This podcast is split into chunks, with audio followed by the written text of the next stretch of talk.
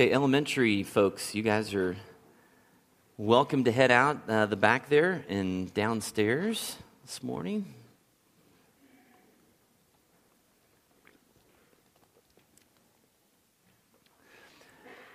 Well, if you didn't uh, make it last Sunday, or if you did, uh, you'll know what I'm talking about. You can always go online and catch up on uh, where we are. But we watched uh, the first part of a video titled Wonder.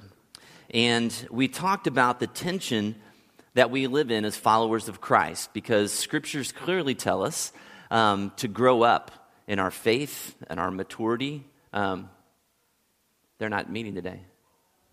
Okay, middle school. You guys can go too. Sorry. Sorry for the brief interruption. Middle school, you guys can head out as well. Um, so, where was I? Let me start over again, just with that, that one point. Okay. So, Scripture clearly tells us that on the one hand, we are supposed to grow up and mature in our faith and our character, while at the same time, it tells us that we're supposed to grow younger. Uh, with childlike faith as well. We looked at uh, a verse in Mark chapter 10 where Jesus says, If anyone, anyone who will not receive the kingdom like a little child will never enter it. And, and we observe that in, in church, most of the time, the balance seems to be tipped towards the side of that growing up and maturing. To, to the point where, um, you know, we can lose a lot of this sense of our ability to experience God with a childlike wonder, which causes us potentially, in the video I talked about last week, to lose our ability to pray and to love. And so I asked you last week to consider a few questions as I sent you on your way. We talked about what is it that children have that I've lost? And so then what do I need to grow into? Um, or what do I need to recover? And it's been exciting. I've had a few conversations with my staff and some folks in my, my small group this week to see some of you guys that have taken that challenge to kind of re engage the world like a child. Um, some folks just went on their lunch break this week and just went for a walk and just tried to be attentive to what God's doing out there and, and just maybe a little bit more attentive to creation. Um, people told me about they went on nature hikes with their kids and got a lot more messy and wet than they really were comfortable with.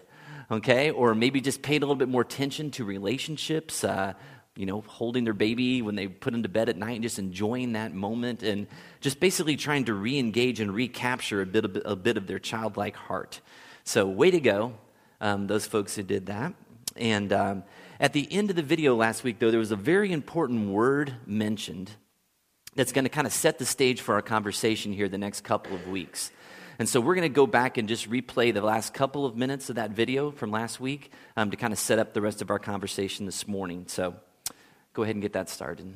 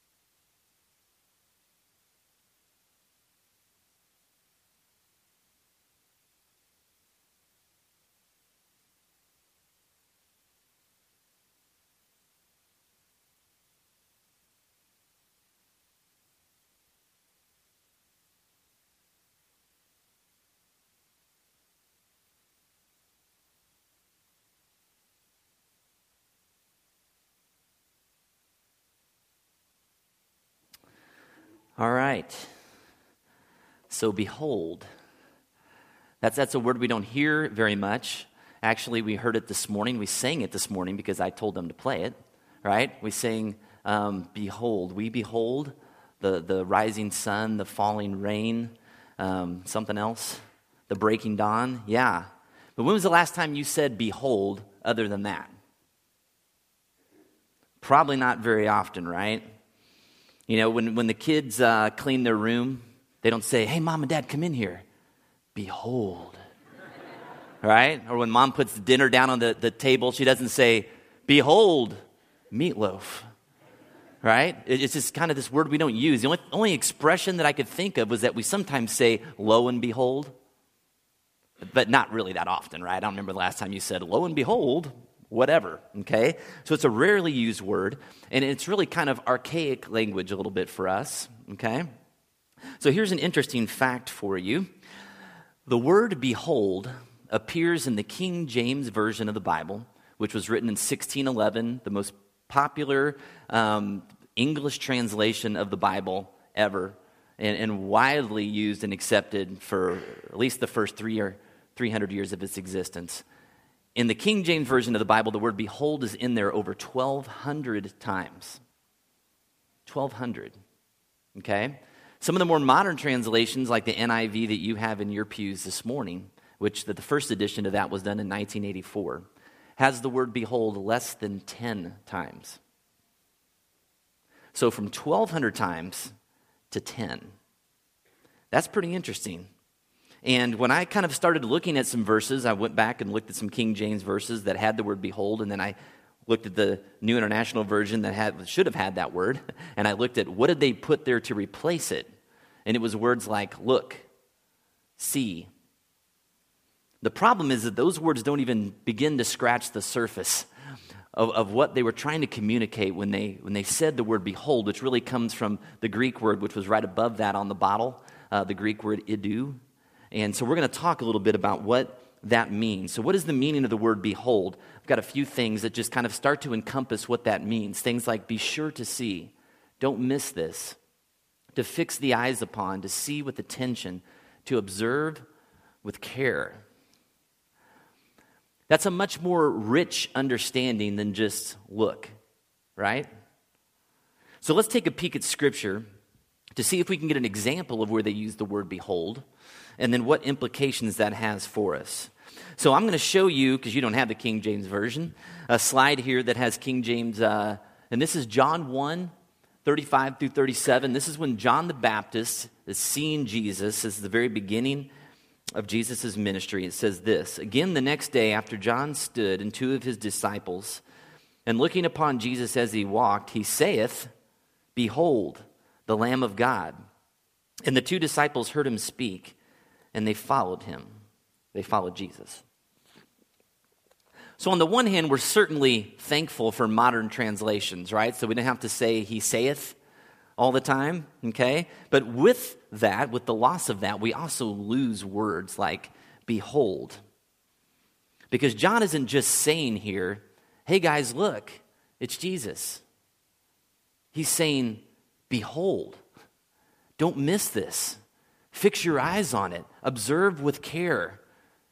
Jesus, the Lamb of God. I mean, it's a totally different understanding.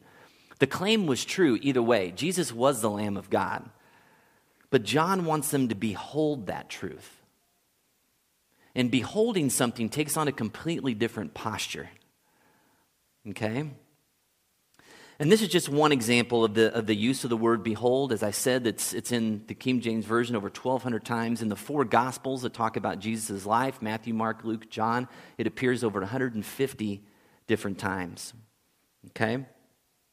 So, time and again, the biblical writers, inspired by God, wanted us to behold what was happening, to behold what was true. So, let me give you another example from Scripture where this is used, and this is from the scene uh, where folks go to see the empty tomb after Jesus is resurrected and he's gone. This is from Matthew chapter 28. Again, this is the, the King James Version. It says this In the end of the Sabbath, as it began to dawn toward the first day of the week, came Mary Magdalene and the other Mary to see the sepulchre. It's a fancy word for cave, I think. And behold, don't miss this, be sure to see this. There was a great earthquake. For the angel of the Lord descended from heaven and came and rolled back the stone from the door and sat upon it. His countenance was like lightning, and his raiment white as snow. And for fear of him, the keepers did shake and became as dead men.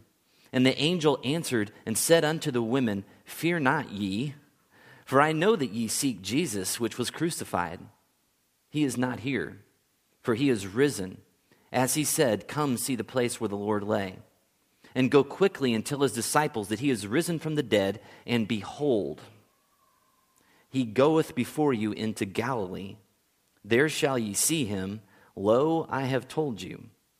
And they departed quickly from the sepulchre with fear and great joy, and did run to bring his disciples word. And as they went to tell his disciples, behold, don't miss this. Fix your eyes upon, observe with care. Behold, Jesus met them, saying, All hail. And they came and held him by the feet and worshiped him. now, right there in that, that passage where it says, Behold, Jesus met them, in, in the NIV it says, Suddenly Jesus met them. Which doesn't really tell the listener anything about the way they're supposed to view or experience this event, right?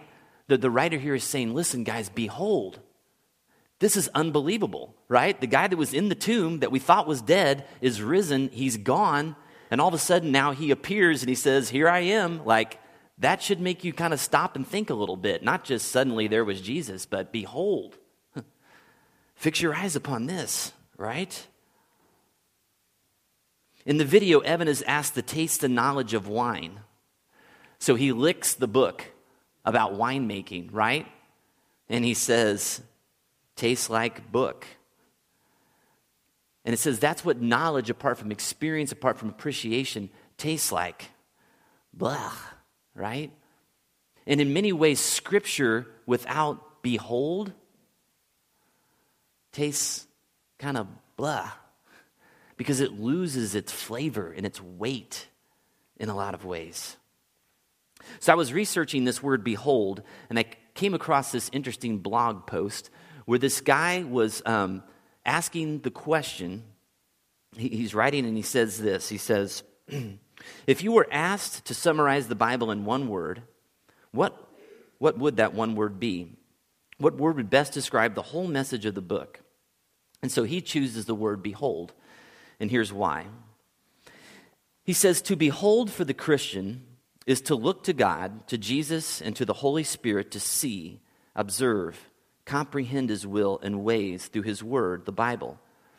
It means we have a choice a choice to behold or not to behold. It represents a responsibility that is our part in the Christian walk. We behold the ways of God, then behold our own lives. As a result of that beholding, we seek to align ourselves more and more with that which we are beholding. Behold is a responsible word.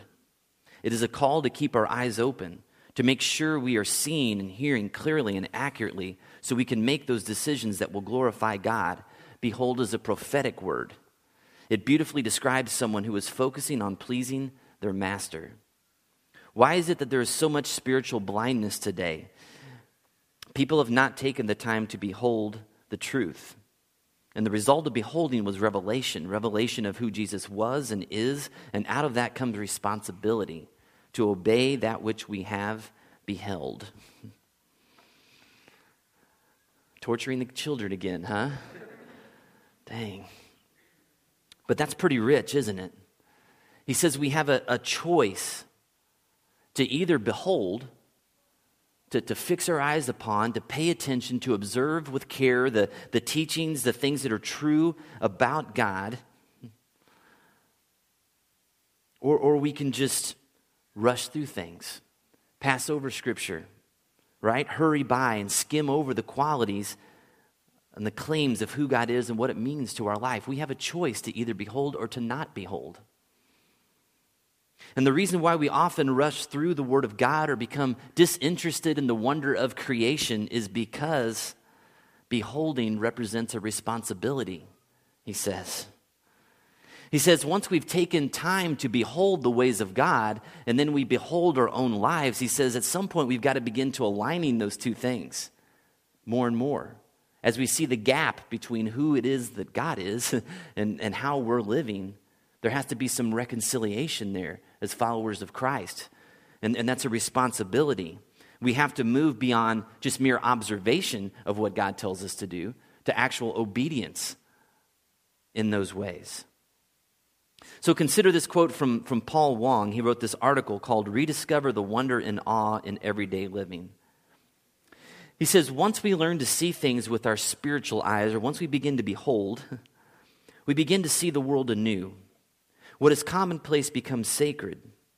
What is mundane takes on new meaning and significance, and what is unattractive reveals its hidden beauty. Elizabeth Browning wrote a poem called Aurora Leigh, and in it is this maybe quote you've heard before. She says, Earth's crammed with heaven, and every common bush afire with God, but only he who sees takes off his shoes. The rest sit around it and pluck blackberries. What is she trying to say there?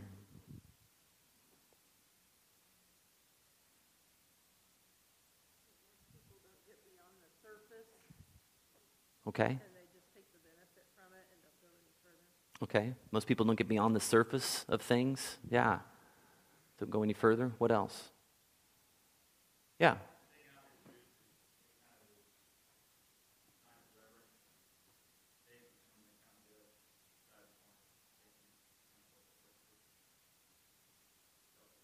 Yeah, yeah. We don't stop in, in just reverence.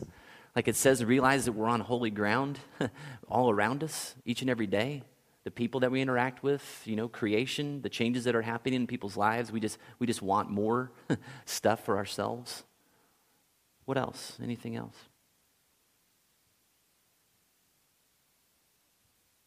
Yeah, Dave?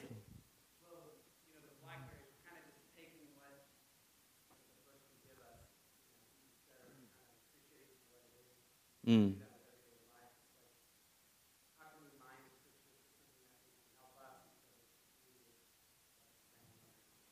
Yeah.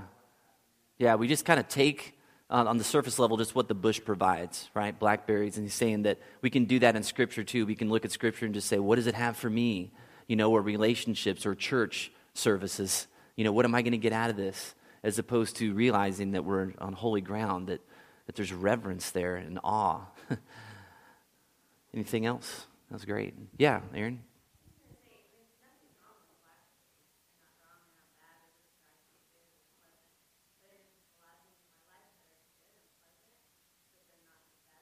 Mm-hmm.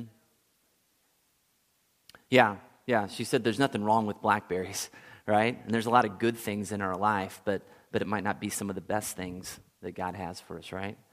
So so, the question then, folks, that we're going to get to this morning is how do we behold? How do we be sure that we see and that we don't miss this? How do we fix our eyes upon, see with attention, observe with care as we go about our days, as we interact with the world, as we interact with others, as we interact with the Word of God? Well, for one, I think we have to uh, adopt a posture of humility and curiosity. We have to adopt a posture of humility and curiosity. We have to recognize that we have a lot to learn. And that as we go about our days and in this world, that we are in relationship and in the presence of all the time a magnificent and unbelievable God. And another thing that we have to do in relation to this reality is that beholding takes time and space. You can't really behold quickly. Okay? And so we have to choose to behold. Which means that we have that means that we have to choose to not do other things that clutter our lives, that distract us, that crowd our hearts and our minds. And it's not that God is going to punish us for not beholding. It's just that if we don't, we're going to miss out on his blessings. We're going to miss out on a depth of intimacy and a sense of awe and wonder at life in this world that God really intends for us to experience and not miss. What would happen if after church today, or maybe let's picture a sunnier day where there might be a lot of traffic, and you're standing on the corner of Belt and Frederick, you know, where they still have those holiday red balls that you're wondering when they're going to take down, right? The Christmas decorations that never leave. So, what if you're standing there on the corner of Belt and Frederick and you're just looking up at the sky, not saying anything, and you just were there for hours? What, what would start to happen? It, it would start snowing? Is that what you said? Yeah, maybe. Maybe today it would. Yeah. Per, sooner or later, either people are going to roll down their windows when they come to the stoplight or people are going to start texting one another, hey, there's this idiot standing on the corner just looking up the sky, right? And everybody's going to start looking out the window, or they might come up next to you after they get their Five Guys burger, right? And they're going to start looking. What are you looking at, right? What is it that you see? I don't want to miss something here, right? If this is something awesome. So, guys, the same principle applies to our spiritual journey. When we behold our God, others are going to want to know what is it that you're looking at? What is it that's captured your heart and your mind? I, I, want, I don't want to miss it. Did you notice when we read in, the, in that King James Version in John 1, when we read that little account there, it said that, that John was, was looking upon Jesus as he walked. And I just had this image of John standing there and seeing Jesus coming from a long way off. And this is when Jesus is right at the beginning of his ministry, kind of declaring who he is and what he came to do. He hasn't really done a whole lot yet, but John knows his true identity. And he sees him from a long way off, and he just stops what he's doing and he just looks upon Jesus, his Savior. And everybody else around him, because he's not talking anymore, like, well, what's he looking at? And, and I just picture them all just kind of watching Jesus as, they, as he approaches. Until John finally breaks the silence and he says, Behold, the Lamb of God. Because you see, guys, watching leads to wonder, and wonder leads to worship, which leads to more watching and more wonder and more worship. You get the idea. And that statement that John makes, Behold the Lamb of God, is a perfect segue into communion this morning. And some of you guys might not be familiar with what that phrase means or why it was spoken about Jesus. But in the Old Testament of the Bible, the way people had their sins forgiven before Jesus is that every year they had to bring a, a spotless, perfect lamb to be sacrificed for their sins. It had to be perfect. Okay, you couldn't bring the three legged lamb, right? It had to be spotless. And so Jesus is coming, and, and John is saying, Look, the Lamb of God, the perfect, spotless human who is going to once and for all take away the sins of the world. You'll never have to bring a sacrifice to the temple again. And when the Jews in that time heard him say, the Lamb of God, they knew exactly what he was implying that this was the Savior that they'd been waiting for.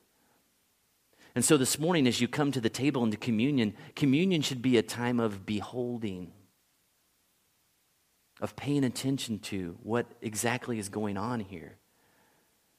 And we talk about what, what are we saying or, or, or implying when, when we take part in this. And I always talk to people about two things that we're really communicating. One is that, that we receive what Christ has done for us, that we acknowledge our need for Him, our need for forgiveness, and we're accepting through that bread and that drink, that we're, we're taking his body and his blood and what he did for us as our own, that we need it. But the second thing we're also saying is that, Lord, I want to be broken and I want to be poured out for you. And so, you know, we open this time up to anyone, but I really want to make sure that that's your heart when you come here. That, Lord, I, I'm receiving what you've done for me, but I also want to to be broken and poured out too. And so this morning, um, I'd love for you to just kind of behold a little bit as you pray. We're going to give you some time of silence and, and really think about what this, what this means in our life. Behold the Lamb of God. What are the implications of that? We're going to talk more after our last song about some things we're going to do actively as a group this week to behold a little bit better as well. Let's pray. Heavenly Father, we thank you for this time. And God, I thank you for the richness of the language in which the scripture was written in. Sometimes, in our haste to kind of make it readable, we lose the depth that's there. We lose words like behold, which imply so much more than what we often read now. And God, everything that, that we've been talking about the last couple of weeks about paying attention to wonder, to having a childlike heart, you know, kids don't go around with stopwatches and, and wristwatches and alarms telling them where they got to be and what next appointment they have. They lose sense of time. and Lord, that we would have this sense of, of just space in our life, that we would allow ourselves to behold some things. So, God, help us to be mindful of the fact that, that beholding is a choice and carries with it some responsibility, Lord, to obey the things that we've read. So just speak to us this morning as we just create some space and really focus on what it means to behold the Lamb of God this morning.